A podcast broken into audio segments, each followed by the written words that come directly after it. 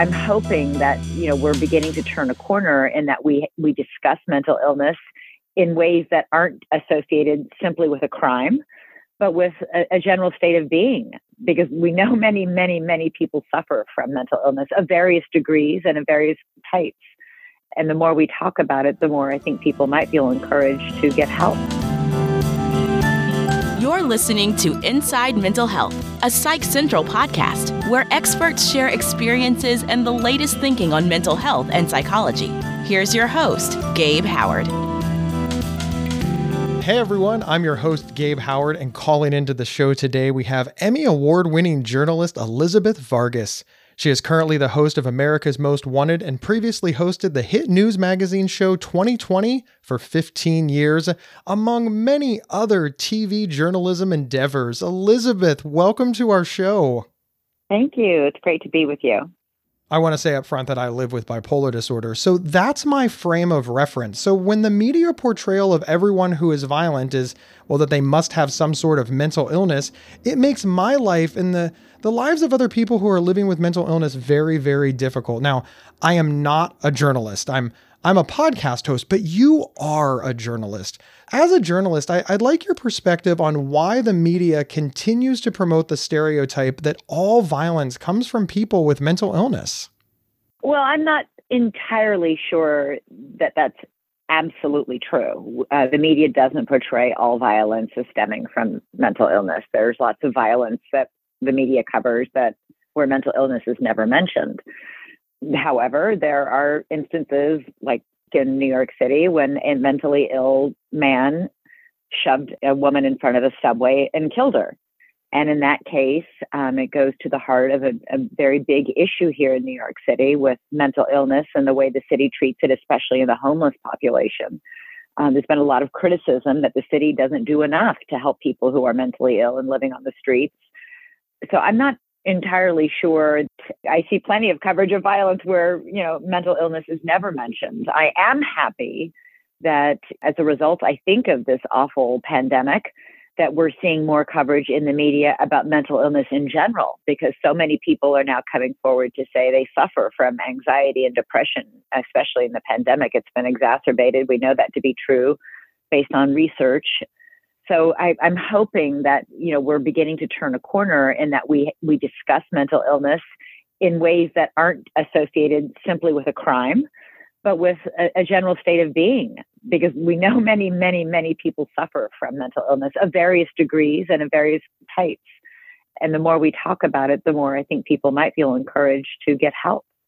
I do understand what you're saying that it is an exaggeration to say that it is always that way because you're right. It's not 100% of the time, but it it is quite often and and to our community it does feel like it's always that way. Now I understand that feelings aren't facts, but what do you think about the way that the media frequently portrays acts of mass violence. Invariably, if there is a school shooting, the news will say, well, what mental illness do they have? What mental health crisis? And have they seen a therapist? And do they rely on meds? There is just a lot of immediate talk or speculation on the suspect's mental health or mental illness. And that puts my community, the, the mental health community, on the defensive right away because stigma and discrimination against people with mental illness is a real, real problem for us. Well, you can only look at the numbers to see that millions and millions of people struggle with mental illness and mental health.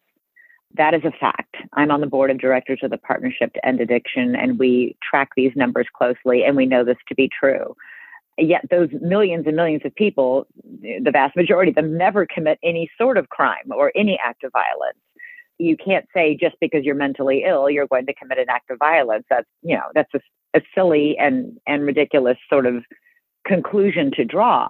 However, people who go in, for example, and shoot up the school often are suffering from some sort of mental illness. You can just see that to be true. So to ignore that is to ignore the story. I think it's unrealistic to expect the media to report on school shootings and not report that that young man or young woman usually a young man, um, has been suffering from some sort of mental illness.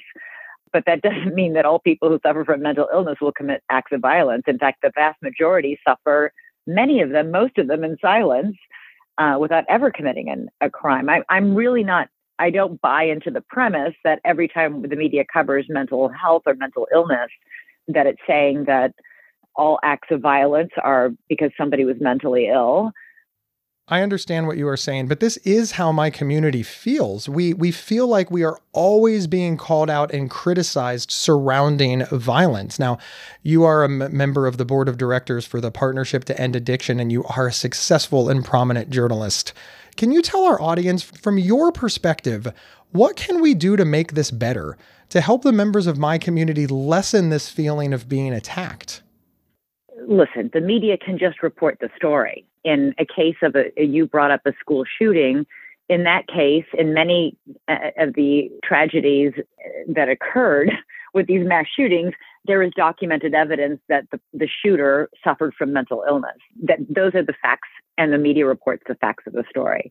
Where I think the media can do a much better job is reporting on mental health overall and mental illness as an issue in this culture and in the society, in this country, in the world right now, in a way that isn't related to any crime. And I think you're seeing more of that. I mean, there's been a lot of reporting done in the newspapers for sure about the fact that so many people are suffering right now from anxiety and depression. The numbers are off the charts during this pandemic. We know this to be true. And in fact, it's been reported. So uh, that's where I think the media can do a better job. It helps destigmatize mental health and mental illness. And by destigmatizing it, you can talk about what people can do to get help. And people will be more willing to reach out and get help and admit they have a problem to somebody else. And I'm not just a journalist, I'm somebody who suffered from anxiety for my entire life. And I wrote a book about it and was very open about it. And you're seeing more and more people being open about the fact that they suffer from anxiety or depression. And that's a good thing. You know, I didn't admit to anybody for a very, very long time, decades of my life, that I had anxiety because I was ashamed of it. And it was only after hearing other people talk openly about it that I decided I could as well one of the criticisms of all the talk about mental health in the media is well, mental health is getting a lot of conversation, which is fantastic. And I, I, agree with you. It is absolutely fantastic. Mental illness, serious and persistent mental illness, schizophrenia, bipolar disorder, hallucination, psychosis is getting less media attention. What is the conversation that we can have surrounding that? Because, as you said, in, in New York City, just using your example from the top of the show, homelessness is everywhere. I, I, was just in Los Angeles and homelessness is everywhere and nobody cares. There's no media attention. Nobody's even talking about it. And I, am just watching hundreds of people walk past suffering humans, myself included. I want to be perfectly honest, just walking right past, going about my day. And this, this person has no resources, no home, and nobody's even talking about it. What can we do to sway the conversation back that way? Well, I actually think people are talking about it. There's been a lot of coverage here in New York City on the homeless issue. And I know that I, I'm in LA a lot for work, and I have very close friends who live in LA. And I don't see what the local news is doing in LA, but I know that amongst my friends, it's a constant conversation point because they see it. I think the bigger problem is nobody knows what to do about it. It's a, it's a difficult, thorny issue. And I can just speak from personal experience here in, in New York City that part of the problem is paying for shelters, trying to get people the treatment. You know, when you're talking about the homeless, mentally ill population, often don't want treatment. Do you force people into treatment? How long can you force them into treatment? We constantly, for example, the, the man who committed this homicide allegedly, but it was in front of a lot of witnesses by shoving the woman in front of the subway, had been in and out of uh, not only the jail system, but the hospital system.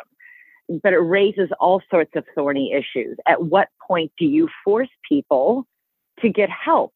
Can you force somebody to get help? And those aren't easy questions. And those aren't easy issues. Uh, we have a history, you know, decades and decades ago when we did force people against their will into hospitals psychiatric hospitals, and all sorts of abuses and horrific things happened. So it's not an easy fix. I don't think people, the media, are ignoring the issue because I can tell you I, I read about the stories in the newspapers all the time. In our recent mayoral campaign, it was a huge issue, and it continues to be a huge issue for our new mayor it's not that people aren't talking about it and it's not that the media isn't reporting it. It's that it's a really difficult, thorny issue. there are no easy answers. And unfortunately, when you have tragedies like the, the murder of the woman, people get frightened. And when people are frightened, um, sometimes clear thought, you know, is the first thing that gets set aside.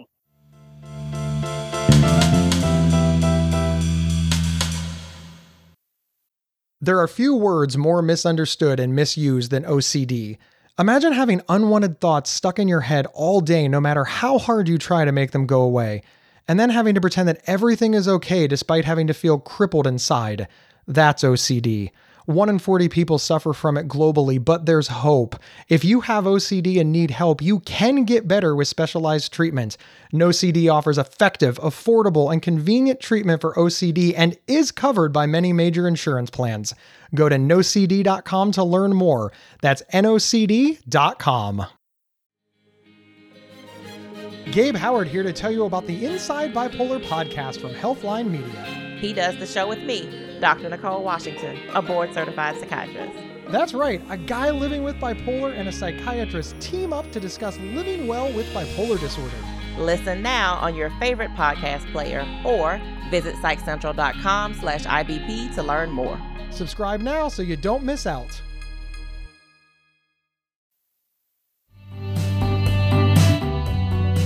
Hey everyone, my name is Rachel Star Withers, and I live with schizophrenia. I'm also the host of Inside Schizophrenia, a podcast that dives deep into all things schizophrenia, featuring personal experiences and experts to help you better understand and navigate schizophrenia.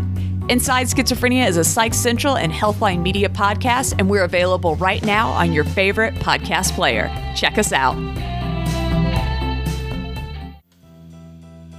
And we're back with Emmy Award winning journalist Elizabeth Vargas discussing portrayals of mental illness in the media. Do you believe that we as a society are just quick to blame the media because holding the other people accountable is just much too difficult? Oh, listen, I think the media gets blamed for a lot of things, and the media is guilty of a lot of things. I don't think the media is guilty of saying that everybody who has schizophrenia or bipolar disorder is homicidal. And I don't think the media is ignoring the issue of homelessness. And you can't ask a free press to edit out pertinent, germane information, like the man who shoved the woman in front of the subway and killed her who was mentally ill and had a history of mental illness. The media has to do a good job in reporting all the facts fairly and providing context. So if people are somehow feeling like the media is saying that everybody who's schizophrenic or bipolar is also homicidal, I have never seen that said anywhere. Is it possible that part of the issue that we have here is that the word media has expanded just too far? I mean, we're we're long past the days of I, I, hate to say real journalism because it, it, it gets people's cackles up and it makes them uh, uh, offended, but we literally have news sources that cater to what people already believe. I mean, we have conservative news outlets, we have liberal news outlets, and and I just I think to myself, you know, I took a journalism class. We're not supposed to have left and right media. We're we're just supposed to yeah. have facts on facts on facts. So is part of this problem that people are like, hey, I listened to Joe Rogan, that's the media, therefore the media said X? You bring up an excellent point. And stepping aside for a second on the political slant of right wing versus left wing, social media right now, you know, that's the word, social media. If you want to include in the media Facebook and Twitter and TikTok and Instagram, you bet anybody can post something on those platforms. Anyone. And yes, Joe Rogan, uh, who is wildly popular, I don't know for sure, but I'm guessing he didn't go to journalism school and didn't take all the law classes and the ethics classes that we all take. And he doesn't report the news. He has a podcast uh, in which he says, I'm sure, a lot of interesting things to his audience. But you're absolutely right. You know, there are all sorts of studies that show that the, the new generation coming up, millennials and that sort of thing, get their news from YouTube.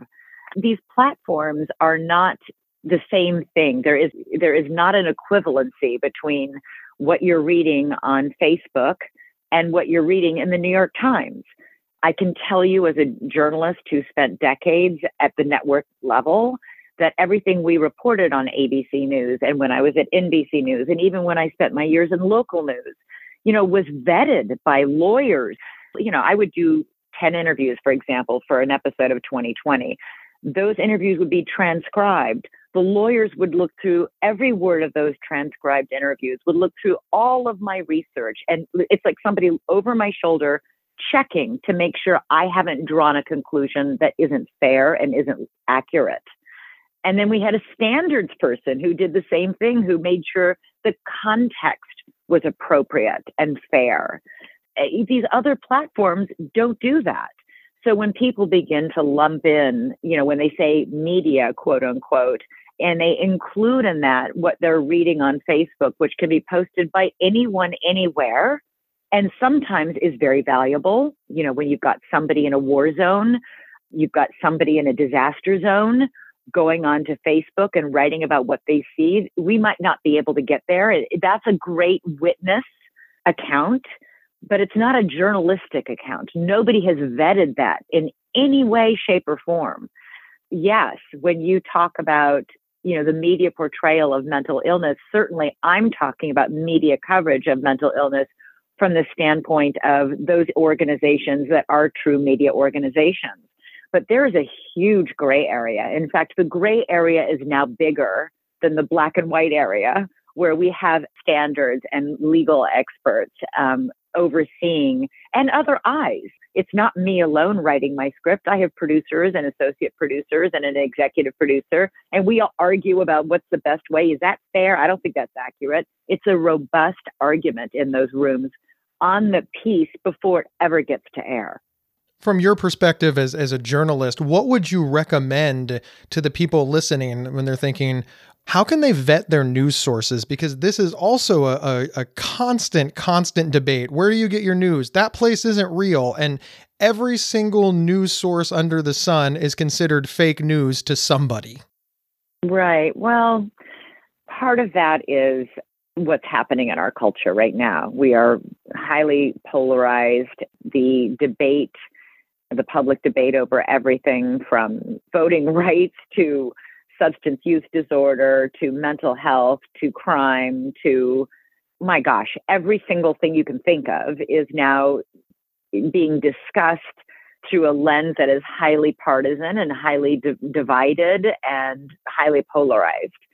It's not the first time in our nation's history that we've been in a place like this. I think it's important to understand that it's not unprecedented. But if I had a dollar for every time I told one of my kids, don't believe everything you read online, you know, I would, I'd be able to put them through college and, and uh, easily. I tell people all the time uh, when I speak to graduating classes of journalists and, and others, I tell them all the time read everything you can get your hands on and make sure it's not all the same thing. Don't read the New York Times and the Washington Post. Maybe read the New York Times and the Wall Street Journal to get two different editorial perspectives. I watch and read a variety of sources and I make sure that I'm not just in one silo because I think we all know that the more educated we are and the more we hear from other points of view, the better off we are. Elizabeth, this is kind of a big question, but in your opinion, how can the media help with this problem? How can members of the media help improve public education on mental illness? Wow, that's a great question. Obviously, uh, you know, it, it's a big issue. It's bigger now than it's ever been. And, you know, if there's a silver lining in the awful pandemic, it's that people are talking openly. I think because so many people are suffering from it, we've reached a critical mass perspective. I would hope the media would do more to cover those stories, not just how many people are suffering and what that looks like, but how you can get help. And I and I do see it. I mean, I see it in my my news feed every morning. There was a an article that popped up yesterday in the New York Times about how exercise can help anxiety. Something I already knew because I both suffer from anxiety and I exercise a lot. And I know I'm very familiar with the endorphin high and how that helps. But anything like that, I, I think the more it becomes just a normal part of conversation, the more people will feel less ashamed and more empowered to speak up and say, I'm having a hard time. you know, I remember when I was working at ABC News and we were covering, for example, after Sandy Hook, the terrible, terrible school shooting that happened out in Connecticut, um, ABC News offered counseling. They put out an email because covering that story was traumatic. There were a lot of people covering that story who were parents with kids, and to watch the agony, the utter agony of those parents, you know, they needed help after that. And there was a time decades ago, not even decades ago, just years ago, news organizations didn't offer counseling to their employees who were out seeing these things. We go out and we cover war zones. We see death. We see starvation. We see awful things that we then try and tell the story and often can't even tell you everything we saw because it's too graphic or too much.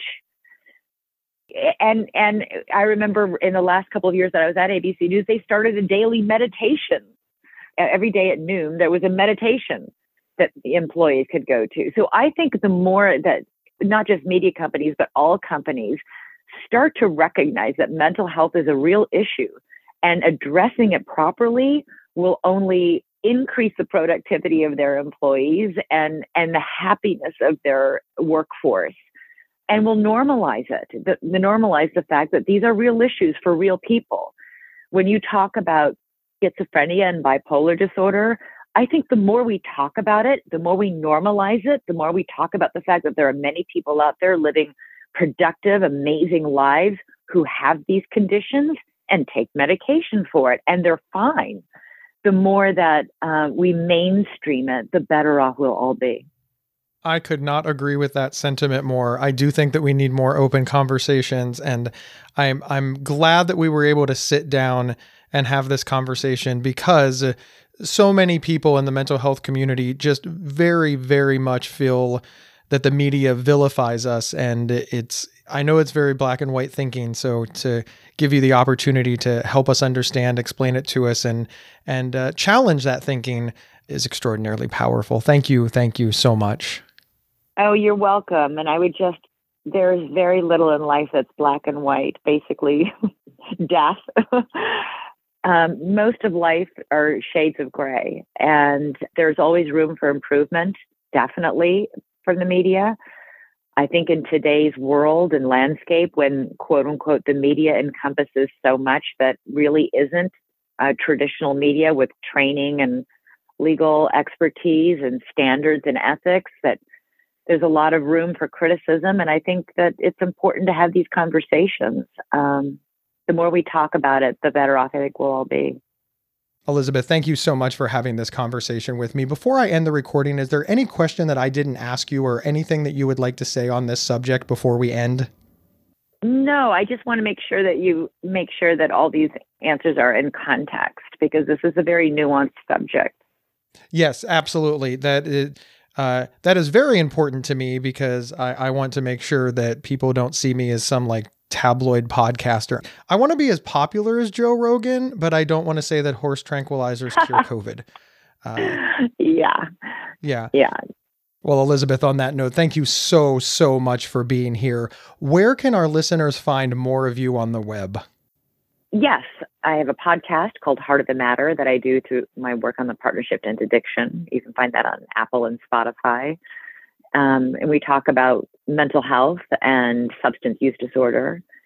And I have a book called Between Breaths, which I wrote about my battle with anxiety and addiction and how I used alcohol to medicate, self medicate my own anxiety and, and found a, a healthier way to deal with my anxiety. That's awesome. Obviously, the, the podcast is on your favorite podcast players. I'm sure it's everywhere, and the book is uh, no doubt on Amazon. Yes, anywhere, bookstores as well. But yes, it, of course, it's on Amazon. Yeah, yeah. Thank you, thank you so much for for being so honest. It was very good to talk to you. And a big thank you to all of our listeners. My name is Gabe Howard, and I am the author of Mental Illness is an Asshole and Other Observations, as well as an award winning public speaker who may be available for your next event. My book is on Amazon, or you can grab a signed copy with free show swag or learn more about me over at gabehoward.com. Wherever you downloaded this episode, please follow or subscribe to the show. It's absolutely free. And hey, do me a favor Recommend the show to your friends, family, or colleagues, whether it's social media, text messaging, email, or good old fashioned word of mouth. I would appreciate the favor. I will see everybody next Thursday on Inside Mental Health. You've been listening to Inside Mental Health, a Psych Central podcast from Healthline Media. Have a topic or guest suggestion? Email us at show at psychcentral.com. Previous episodes can be found at psychcentral.com slash show or on your favorite podcast player. Thank you for listening.